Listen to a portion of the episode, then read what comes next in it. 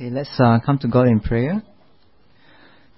Heavenly Father, we thank you uh, for your word and we pray that, Lord, you will truly teach us what you have to say to us today. Show us who the Lord Jesus is and help us to respond to him in faith and obedience. We pray all this in Jesus' name. Amen. Now, looks can be deceiving, you know. So, uh, you can never really judge a person properly by just the externals, right? Just like you can't judge a book by its cover. So maybe you have uh, friends from many years ago, if you're a bit older, and uh, you know, you thought they were going nowhere back then, but now they buzz you on Facebook, and then you look and you say, "Wow, this person is really rich and successful, right? I never expected that they would become like this." Or maybe somebody in the past was, you know, doing really well, they're going really strong at that time, and you expected great things for them, and then when you found out about them 20 years later, oh, okay, they're very mediocre, very ordinary, you know, a bit disappointing. So you never know, isn't it? Uh, you know, what's going to happen in life? Life has many, many unexpected twists. Now, we are drawn to stories of reversals, right? For example, why is Cinderella so popular? Because she started off poor and despised, but ended up beautifully dressed and the bride of a prince. Or Beauty and the Beast, right? Where the beast is so ugly and horrible, but he becomes a charming prince. See, the initial, the initial impression that we have of people is not always right. And that's the same in a sense with Jesus. You see, Jesus didn't strike people as somebody who would be a king. No, the Jews were looking and waiting for God's coming because they had gone through exile hundreds of years uh, before Jesus came. And, you know, God punished their nation and after that life was never the same again because there was no more king on the throne. And the hundreds of years went by, they were ruled by foreign powers, and currently they were under the Roman rule.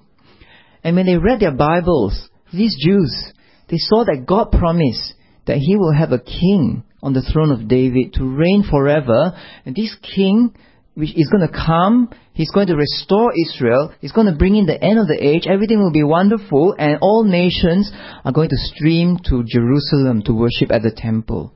That's what they read in their Bibles. And so they waited and they waited for this king. They called this king the Messiah.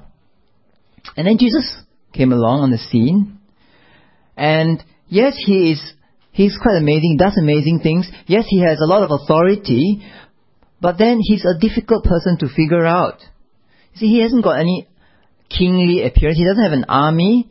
He just has a, a rebel crowd of, you know, uneducated fishermen and tax collectors tra- tagging along with him. And we read Mark from the beginning for first chapter, second chapter, third, and only until chapter 8, somebody finally says, Jesus, you are the Messiah. That is Peter in chapter 8. But then Jesus says, don't go and tell anyone, huh? Don't tell anyone. So even though, you see, it's strange, Jesus is hard to figure out. Even though his disciples call Jesus the Messiah, they do not really understand what it means by him being the Messiah. And so Jesus doesn't want them to tell other people because they get the wrong understanding. See, none of them understand his true mission as Messiah. Jesus says, this is my mission. I'm going to go to Jerusalem. But I'm going there not to conquer. I'm going there not to convince the leaders who I really am. I'm not going there to claim the throne. I'm going there to die. I'm going there to be rejected. No wonder the disciples were so afraid as they were going to Jerusalem with him. If you look at chapter 10, the, before that one, they were on their way to Jerusalem with Jesus leading the way, and the disciples were astonished, and those who followed were afraid.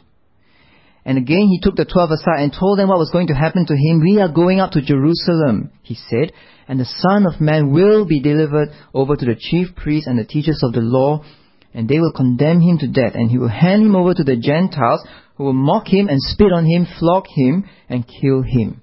And three days later he will rise. See, Jesus is going to Jerusalem with one purpose, that is to die.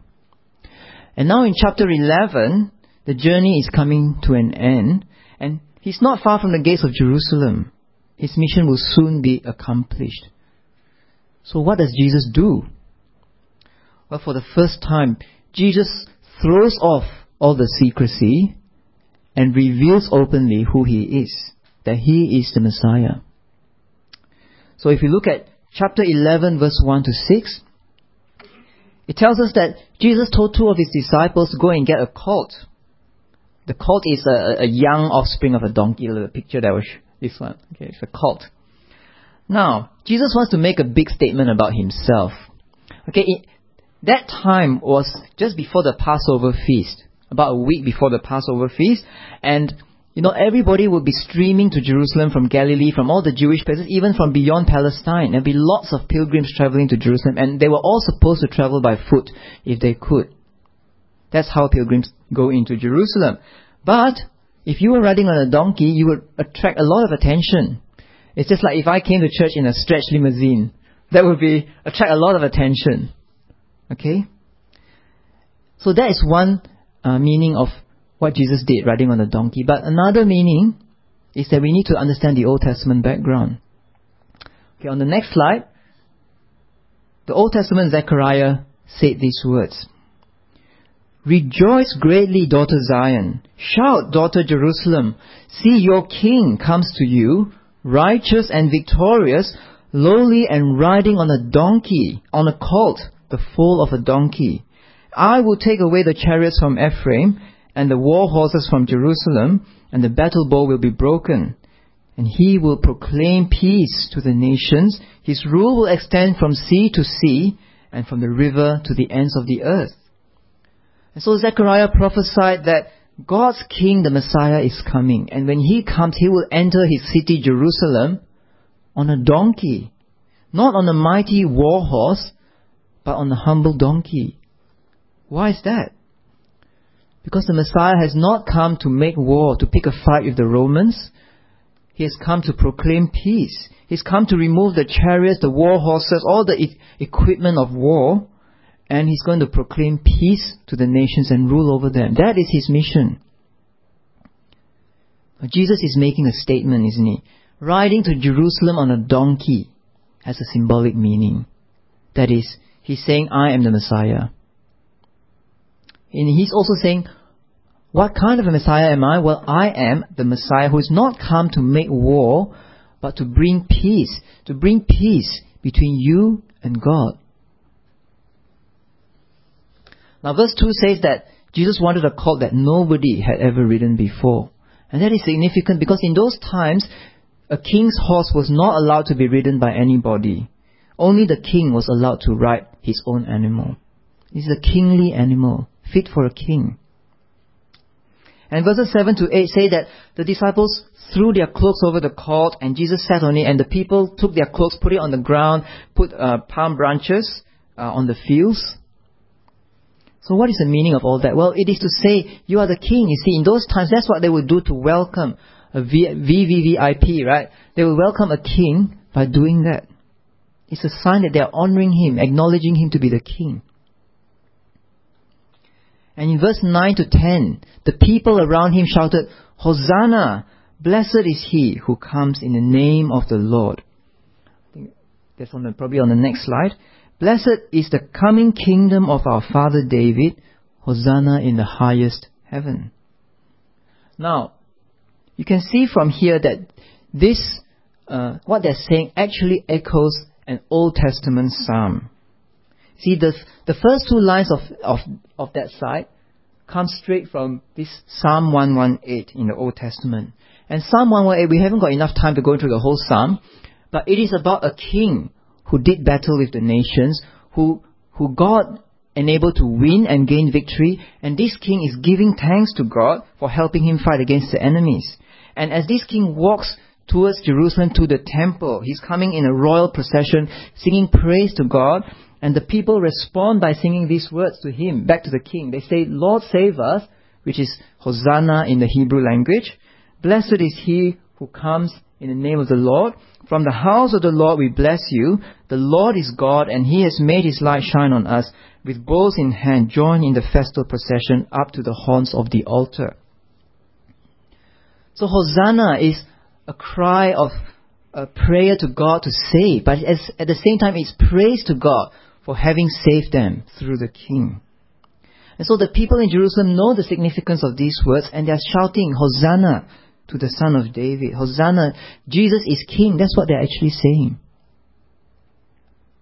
They say, Blessed is the coming kingdom of our father David. Now, God promised to David long before that he would have this king on the throne, as I mentioned before. And these people who see Jesus riding the donkey, they believe that Jesus is this king who is going to rule forever. Jesus will rule the coming kingdom of their father David. But then they still don't understand Jesus fully, of course. They probably think that Jesus is coming to have a military rule, a military kingdom, and they don't understand what kind of Messiah Jesus is going to be. But at least, at least they are right that Jesus is the Messiah. He is the Son of David and the one that God has promised so long ago to send to His people to save them. Now Jesus goes up to Jerusalem as the King of Israel. And you might expect a royal welcome for Jesus, right? But what happens in verse 11? What happens when he actually enters Jerusalem and arrives at the temple? What kind of reception does he get? Well, there is silence. It's not mentioned. There's no welcoming party for Jesus. These crowds have just disappeared from the scene, right? We don't know where they've gone. The temple authorities are not interested in Jesus. Everything is just business as usual in the temple. Okay? It's very, very anticlimactic, right? And you know what? The Old Testament prophet Malachi predicted that one day God would suddenly come to his temple. Spot check. Okay, I'll show you the verse from Malachi. Okay, Malachi chapter 3. I will send my messenger, he's referring to John the Baptist, who will prepare the way before me, and then suddenly the Lord who you are seeking will come to his temple. The messenger of the covenant whom you desire will come, says the Lord Almighty. But who can endure the day of his coming? Who can stand when he appears? For he will be like a refiner's fire or a launderer's soap. He will sit as a refiner and purifier of silver. He will purify the Levites and refine them like gold and silver. And in verse 5, And so I will come to put you on trial. I will be quick to testify against sorcerers, adulterers, and perjurers, against those who defraud laborers, who oppress the widow and the fatherless, and deprive the foreigners of justice. But do not fear me, says the Lord. Now in Malachi, God says that Jesus, the Lord, He'll come suddenly to his temple. And what is he coming to do? Well, he's not just coming to save and to restore the people of Israel. He's coming to purify and judge. It's going to be a scary day when God comes to his temple. He's going to scrutinize it. He's going to scrutinize everyone there. And in fact, the next chapter of Malachi says this chapter 4. See, I will send the prophet Elijah to you before that great and dreadful day of the Lord comes.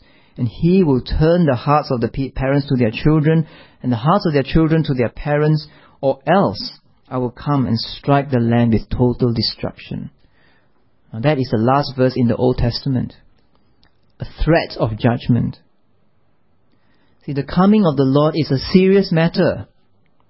Judgment is coming. God says. So before the Lord comes to his temple, he's going to send Elijah to first try to bring the people to repentance. And hopefully they will repent and avoid the judgment that is coming. And God will not have to come and strike the land with a curse. And who is this Elijah? Well, two chapters ago in Mark 9, we read that Elijah is John the Baptist. But John the Baptist came and he did preach repentance, but what happened? People did not listen. They did not repent. And he was killed in the end.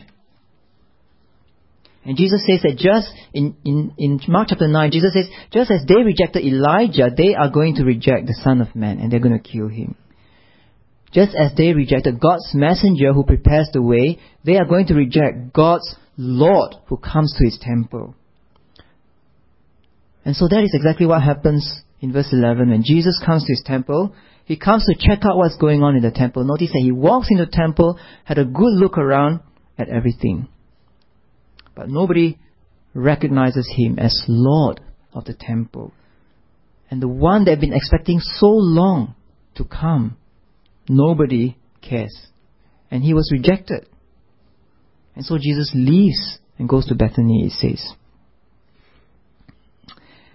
And what happens on the next day? Well, verse 12. The next day, as they were leaving Bethany, Jesus was hungry, And seeing in the distance a fig tree in leaf, he went to find out if it had any fruit. And when he reached it, he found nothing but leaves, because it was not the season for figs. And then he said to the tree, May no one ever eat fruit from you again. And his disciples heard him say it. Now this is a very, very strange incident, right? What is it doing here? Okay? Now this is the only miracle that Jesus ever did to destroy something. And the problem for us is that Jesus doesn't even seem to have a very good reason to destroy it, right? I mean, come on, it's not even the season for figs. Why? Of course, he wouldn't expect to find figs. What are you thinking about? You know, was Jesus just in a bad mood that day? You know, you know, maybe his hunger made him lose his temper on the poor tree. Well, actually, firstly, uh, we need to understand something about fig trees. Okay, I found this out this week. Now, apparently in winter, I'll show you a picture. This is a fig tree on the right hand side, a very big tree. Okay, so can you can understand why the disciples were so surprised the next day when that tree withered. Okay, now the next picture. Okay, apparently in winter, uh, fig trees do not have leaves. Okay, but they start growing little knobs of fruit, small fruit, like those green things, I think. Uh, okay, so uh, and then later on, after the fruit, little fruit buds come out, Okay, when spring comes along, the leaves start coming out, and by that time, all these little fruit buds are already there. They are not ripe figs like the ones there. They're not yet ripe. So that's why it's not the season for figs. However, those little green things can be eaten as well. Okay, so Jesus, when he went to the tree, would have expected to see little green buds that he could eat, apparently. So Jesus is actually cursing the tree because from far away it seems to promise something, but when he comes up to it, it doesn't deliver. And secondly, we need to read this fig tree incident in the context of Mark to understand what is its meaning. The story of the fig tree cursing and the story of Jesus clearing the temple are tied up together in a certain structure. So I'll show you the next slide. You can see that in verse 12 to 14, Jesus talks about the cursing of the fig tree. Okay, then he talks about the clearing of the temple. Then Mark goes back to the withering of the fig tree. And this is a, a kind of device that Mark loves to use to link things together. Okay, now you won't find this structure in Matthew's Gospel, even though he talks about the same event. But Mark does this to make a point that the fig tree and the temple things are connected in some way. He does this in other parts as well. For example, on the next slide, I'll show you some examples. In chapter 5, when we looked at it, we saw that he talked about Jairus' daughter he went off to the woman with the bleeding problem, then he came back to Jairus' daughter again. To show, to link that all these things have to do with what kind of faith we must have in Jesus.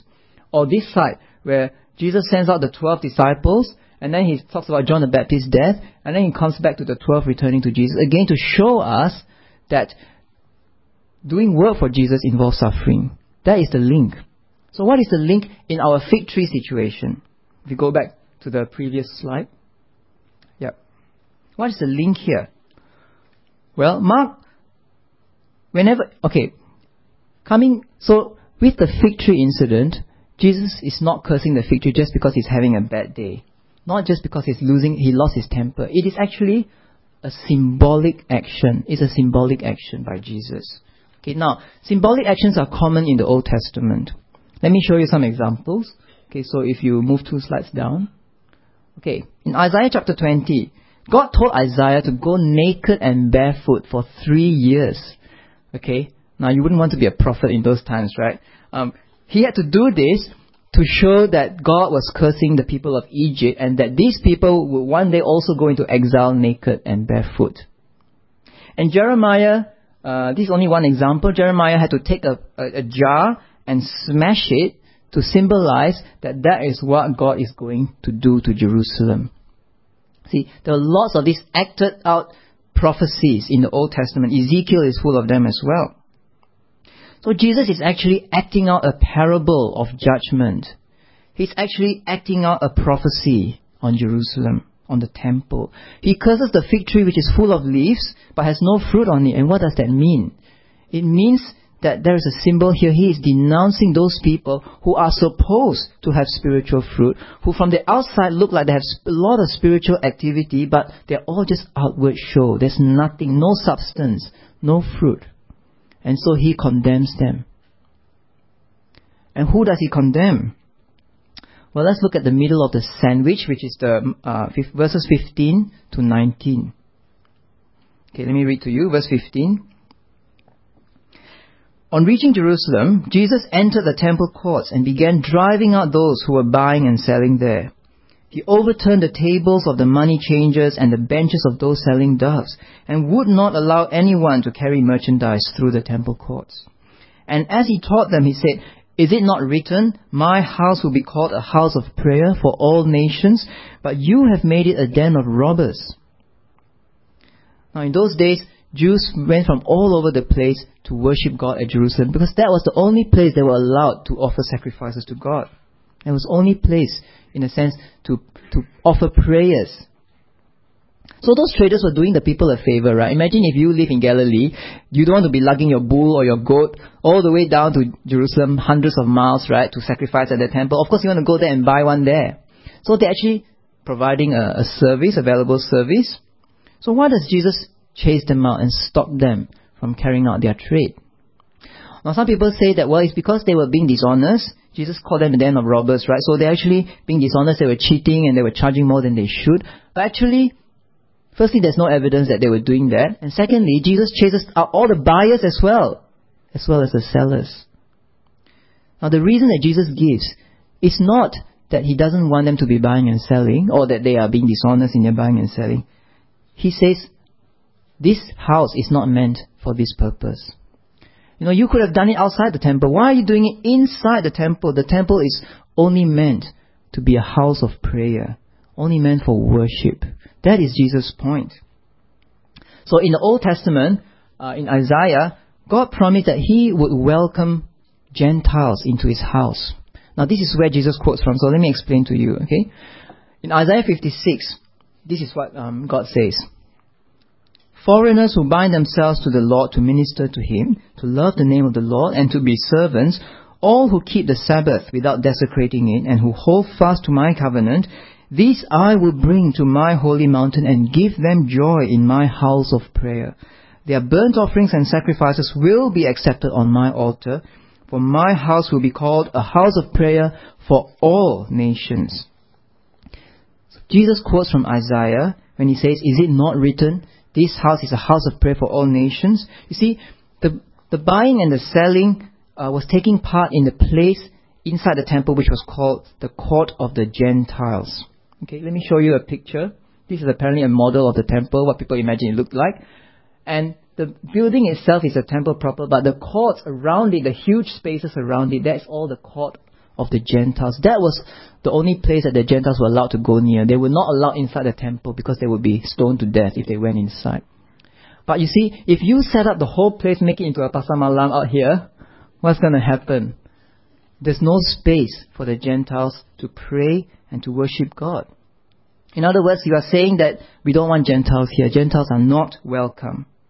They, but that is against what God says in Isaiah. So Jesus is condemning these people not just for turning the house of prayer into a market, but also for excluding Gentiles and all nations from God's house. And then Jesus quotes another Old Testament prophet, Jeremiah. Jeremiah also said things against uh, the Jews for their uh, for their attitude toward the temple. Okay, so in Jeremiah chapter seven, uh, let me just turn to the next slide. In Jeremiah chapter 7, Jeremiah warns the people of Jerusalem not to have a false sense of security in the temple. Okay, because these people, they thought to themselves, uh, we have the temple of God. The temple of God, the Mount Zion, this is indestructible. God will never destroy this temple. God will never destroy it because that's where He lives, right? So we can live whatever way we like and God will still look after us because we have the temple with us.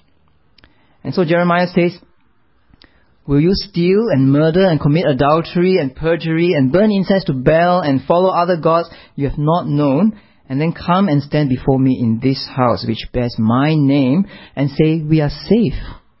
We are safe to do all these detestable things. Has this house which bears my name become a den of robbers to you? But I have been watching, declares the Lord.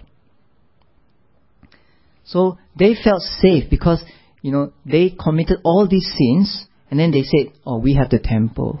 Now, when Jeremiah says den of robbers, he's not actually saying that there were actual robbers. Of course, there might have been some. But what he's saying is, it's like a metaphor. He's saying, what do robbers do? They go out there, they rob you, take all the things, and then they go back to their cave and they hide out and feel very safe there. Nobody will find them there. And that's what these people were like. See, they sin and sin and sin, but they treat the house of God as a kind of security blanket, if you like. Right? They were abusing the house of God. They were treating it with disrespect. They're treating it as a false hope of security. That's the problem. And so Jeremiah goes on to say in the very next verse, on the next slide, he predicts that this temple will be destroyed. He says, Therefore, what I did to Shiloh, Shiloh was a previous place where the people of Israel used to worship God. What I did to Shiloh, I will now do to the house that bears my name. The temple you trust in, the place I gave to you and your ancestors, I will thrust you from my presence, just as I did all your fellow Israelites, the people of Ephraim. So because that was their attitude to the temple, God says, I am going to destroy this temple. And that is what Jesus is doing here as well. Jesus is pronouncing judgment on the temple. You see, in clearing the temple like that, he's not just trying to tell them, get your act together. He's telling them, your last chance has gone. The temple's fate is sealed, its judgment is certain, and Jesus' action is basically condemning this temple to destruction. And it's a preview of what is going to happen on that day when this temple is destroyed. And that's exactly what Jesus does uh, in Mark chapter 13, uh, two chapters down. That's our passage for next week. We'll look at how Jesus says that he's the temple will be destroyed and not a single stone will remain on each other. And now we can see how the temple clearing incident ties in with the fig tree incident, right? On the next day, Jesus it says, In the morning as they went along, they saw the fig tree withered from the roots. And Peter remembered and said to Jesus, Rabbi, look, the fig tree you cursed has withered. So this structure of the passage tells us that these two things are linked. The whole thing is a symbolic pronouncement of judgment. Judgment against the temple, judgments against the leaders of the temple who made it this way. And, and so the temple is doomed and Jesus is not looking to reform the temple, but Jesus is looking to replace the temple. Now, how is he going to replace the temple? Well, let's look at verses 22 to 25. Have faith in God, Jesus answered. Truly I tell you, if anyone says to this mountain, Go throw yourself into the sea, and does not doubt in their hearts, but believe that what they say will happen, it will be done for them. Therefore I tell you, whatever you ask for in prayer, believe that you have received it, and it will be yours. And when you stand praying, if you hold anything against anyone, forgive them, so that your Father in heaven may forgive you your sins. Now this is another odd passage, right? I mean, if the fig tree and the temple were about Jesus going to destroy the temple, then why does Jesus suddenly start talking about prayer here? It seems unrelated. What's the connection? between judgment on the temple and prayer. Well, Jesus has told us the link earlier on. See, the temple is the house of prayer in the Old Testament. It's a house of prayer for all nations. Now, if the temple is destroyed, what's going to happen to prayer? You see, in fact, the Jews, when the temple was destroyed 70, uh, about 40 years after this event, the temple was destroyed. The Jews, the Jewish rabbis wrote that now God no longer hears our prayers. The doors, the gates of heaven are closed to our prayers because there's no more temple to pray in. And the temple was also a place to get forgiveness, right? Because that's where you went to sacrifice animals to God so that God will forgive you. So if there's no more temple, how do we get forgiven by God? Jesus says, after the temple is destroyed, there will still be prayer, and there will still be forgiveness. See, the temple is no longer necessary for prayer or for forgiveness. The temple will be replaced, and now the temple is God's new people, the people who pray in faith to God, who trust in Jesus. This is the true temple of God. And so, how does this temple come about? Is by Jesus going to die. See, by Jesus dying, he is able to create a new temple, a new place where people can come to meet God and have their sins taken away. That person is Jesus. And so, excuse me. And so, the way that Mark has structured this fig tree story is very uh, complex in a way, right? Because he has two lessons from it. The first lesson is a negative lesson about the temple. It says the temple will be destroyed. But the second lesson from this fig tree uh, thing is a positive lesson about prayer. Jesus says that in, in verse 22 that the miracle of the withered fig tree is an example of answered prayer. When Jesus cursed the tree, it's like Jesus praying to God to curse that tree. And that tree withered. What, a, what, a, what an impossible thing. And when Jesus says, this mountain thrown into the sea, he could have been referring to Jerusalem temple which was built on a mountain. Okay, maybe. If that's the case, if Jesus says this temple is going to be destroyed, it was a huge, huge complex. Well, God will still do it. See, prayer will be answered. That's what Jesus is saying. If you have faith, prayer will be answered. So Jesus is telling us there are two conditions for answered prayer. The first condition is faith. Now, when Jesus says, whatever uh, you ask for in faith, uh, it will be done for you, it seems to us like a blanket promise, right? Like a blank check for us to pray whatever we want. As long as we have enough faith, then uh, we believe hard enough, God is going to give it to us. Right? And we know from our experience sometimes that it's not true. So some people say, well, you, you don't have enough faith. You know, when you pray, you must be very, very specific. Visualize everything that you want. Don't just say, I want a car. Say, I want what kind of car, what model, what color, everything. Okay? So, that's what people say. Now, if, if we think like this, we don't understand what faith really is. You see, faith is not faith in prayer itself. And faith is not faith in faith itself. But faith is faith in God. You see, prayer is not a magic formula which has automatic results if you happen to do it the right way. Prayer is expressing trust in a person. Prayer comes out of a relationship with somebody who loves us, which is our Heavenly Father. So it doesn't mean that if you have enough faith, you know, you can twist God's arm, manipulate Him, give, make Him do whatever you want Him to do. Now, some people say, well, if God doesn't answer my prayer, that means He's useless. He's a useless God. He's powerless, or He doesn't care about me. Okay? Now, it's like when a child asks for things that their parents don't want to give to them. Let's say you ask for, I want this computer game. Okay? And your father says no. Now, the child might go and sulk and say, oh, my father doesn't love me, he doesn't have enough money to buy this for me, whatever. But the truth may be that there's another reason why he didn't get it. Okay? They could be doing it for a very different reason. And that is the attitude of faith, of trust in God. That whatever answer we get from God, that is the answer that God wants to give us because of His love for us. See, having faith in God means knowing that God is powerful enough to give us what we want, but he doesn't want us to have it. He knows what is best. He's always loving and good to us. So do you have faith that believes this about God? It is very hard. So there is an unspoken assumption here in Jesus' words that God will give us anything that we ask for in faith, provided it is according to God's will and is for our interests. Now Jesus doesn't emphasize this because he's not writing a textbook on prayer and giving you, you know, ten things to fulfill for prayer. He's just trying to make one point here. A very simple point. That you need to have faith for effective prayer. Now, Jesus prayed that the fig tree will be destroyed and it was withered the next day. The massive temple will be destroyed within 30 years. Or 40 years. Jesus prayed also in chapter 14 later on, and we'll come to that eventually, that God would remove the cup of suffering from him of the cross. And what happened? He still had to go through it. You see, he didn't get that prayer answered.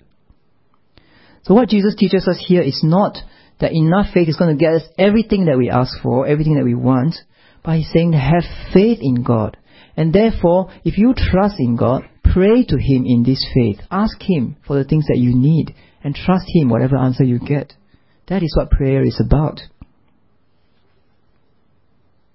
And the second condition for effective prayer is forgiveness. Verse 25 says that we must forgive those who have wronged us so that God will forgive us. Now, it's not that by forgiving others somehow we have earned the right to be forgiven by God. No, it means that when we experience God's forgiveness, somehow this mercy that we experience must change us, must transform us into people who are able to forgive. See, those people who receive mercy must become people who show mercy also. God only forgives those people who are truly repentant. But if you are truly repentant, it means that you recognize the depth of your sin, how much you have sinned against God. And when you realize that God forgive, forgave all of this sin and you just have a little bit to forgive, then you'll surely be able to tell yourself, I need to forgive this as well. So, I guess to sum it up, we can still have a relationship with God even though the temple is gone it is destroyed. But Jesus' death enables us to have a new uh, temple, in a sense, not a temple with priesthood and sacrifices like the old temple, but those who believe in Jesus can still approach God in prayer and can still be forgiven of their sins because of Jesus. So, but Jesus says you must come to God in faith and in a forgiving spirit. So in today's passage, there are two ways to respond to Jesus. You know, one way is to ignore Jesus and reject his authority. Now, uh, these people who did that to Jesus, they're not criminals, they are not murderers, they are people who read the Bible studiously, they are people who go to worship God religiously at the temple, who feel quite certain that they will be saved. But it was all outward. There was no fruit in their lives. See, they did not really believe in Jesus, and they were basically trusting in themselves. They turned away from God, they hardened their heart against Jesus, they refused to see who Jesus really was. And these are the people whom God condemns. But the other response to Jesus is to be like those people on the road who hailed Jesus as King, is to be like his disciples. That is the right way to respond to Jesus. Now, what are the things that we must do in that response? Well, firstly, faith. It means to believe in Jesus, to believe that Jesus is God's King and that He is the true temple, the only meeting place between God and man. Now, it wasn't obvious at all to those people of, the, of Jesus' time that He was the King. All they saw was this guy on a donkey. So what? All they saw was a try-hard guy with lots of like, you know, cannot make it kind of disciples to, you know, try to claim authority in a temple. So what? But you see, they, it's only with the eyes of faith that you can see who Jesus really is. That you can see that Jesus is the Prince of Peace as described by Zechariah. It's only with the eyes of faith that you can see that He is the Lord and the King of glory coming to His temple as described in Malachi and in the Psalms. We need to see who Jesus truly is through the eyes of faith. And one day our faith will become sight. That is, what we now believe we will one day see with our own eyes. And Jesus' glory will no longer be hidden, but it will be revealed to the whole world. Now, faith is not just believing intellectually. Faith must lead to bearing fruit. It's no use to say, I believe, I believe, and go through all the motions when our lives show no evidence that we believe. It's like a fig tree full of leaf, but no fruit.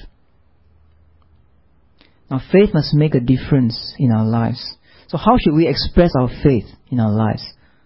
Well, today's passage teaches us two things. One is that we must be people of prayer.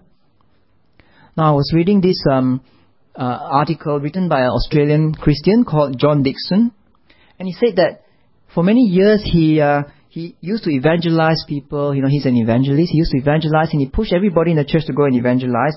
But he ignored the most basic evangelistic activity, which is prayer. See, so often he said we focus on our skill, we focus on our style, we focus on our creativity, but we do not ask God to send out, uh, to, to prepare the harvest. You see, we do not ask God. And evangelism is primarily an activity that God does. And that's just not for evangelism, that's for every part of our Christian lives as well. So I find that, you know, you ask me to sit down and write a sermon, prepare a Bible study, read, think, analyze. Actually, I don't find it that hard. It is hard, but not that hard. The hardest thing I find to do is to pray. I find it hard to pray. Because I feel like I'm not doing anything to meet that deadline, right? It's like, okay, pray, pray, pray. So what happened after that? It's, it's intangible. It's hidden. Okay? You can't see it. You can't measure it. And yet it is more important than so many things that I do. We need to be people of prayer. So let us be people who seek God in prayer with faith, with complete trust and dependence on God, knowing that He is a loving Father that we can trust. And the second thing is we must be people who are willing to forgive. See, he says that forgiving people is not optional. It is something that God demands. It is a prerequisite to being forgiven by God. And sometimes we, we say, well, I can forgive, but I cannot forget. And of course, we can't forget in a sense of erasing it from our memories, right? Nobody can do that, okay? But in one sense, we should forget in a sense of not dragging it out again and again, not letting it determine how we treat that other person from now on. See, because that's how God forgives us. God may not have literally forgotten what we did in the past, but God never takes it into account in how He deals with us. And that is how we ought to forgive. We must be willing to forgive those who have wronged us. And if we have wronged others, we should ask for forgiveness too. And we must do it so that God will forgive us. Now in 2008, um, I read this that uh, a guy in the U.S., a 78-year-old guy, was driving his car on the highway, and uh, approaching him was this huge, oversized corn shredding machine, which was sticking out two feet into his lane. Okay, and uh, it clipped his car, and the car veered off, and he died instantly, and his wife survived. And there was no flashing lights, no warning car, no flags, nothing like that. Okay, and this case went to court and he this driver of that, that, that oversized vehicle pleaded guilty to homicide and reckless driving and other charges. And the family, the wife of this man who died, told the judge, We don't want you to send him to jail because he is remorseful. He has uh, he is uh, truly sorry for what he has done wrong, and we don't want you to send him to prison. And so he got off very light. He got off with uh, 100 hours of community service and 90 days of house arrest. Now, this family uh, apparently was a, a, Christian family from a Presbyterian church, in fact, in, in America. And the defense lawyer said afterwards, he said this. He said, As a child, I learned about forgiveness, but I never saw it until that day. Now, this is a small picture of what it means for God to forgive us. So let us be forgiving people like that. So as we end, let us remember Jesus is God's King who comes to judge and to save. And we must respond to Him by believing in Him and by bearing fruit for Him in our lives. And so may God give us strength to be people like that, to pray in complete trust and to forgive those who have wronged us. Let's pray.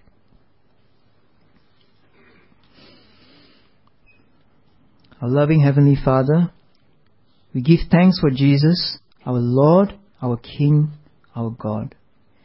And we thank you for giving us the eyes of faith to recognize that He is the Messiah of Israel.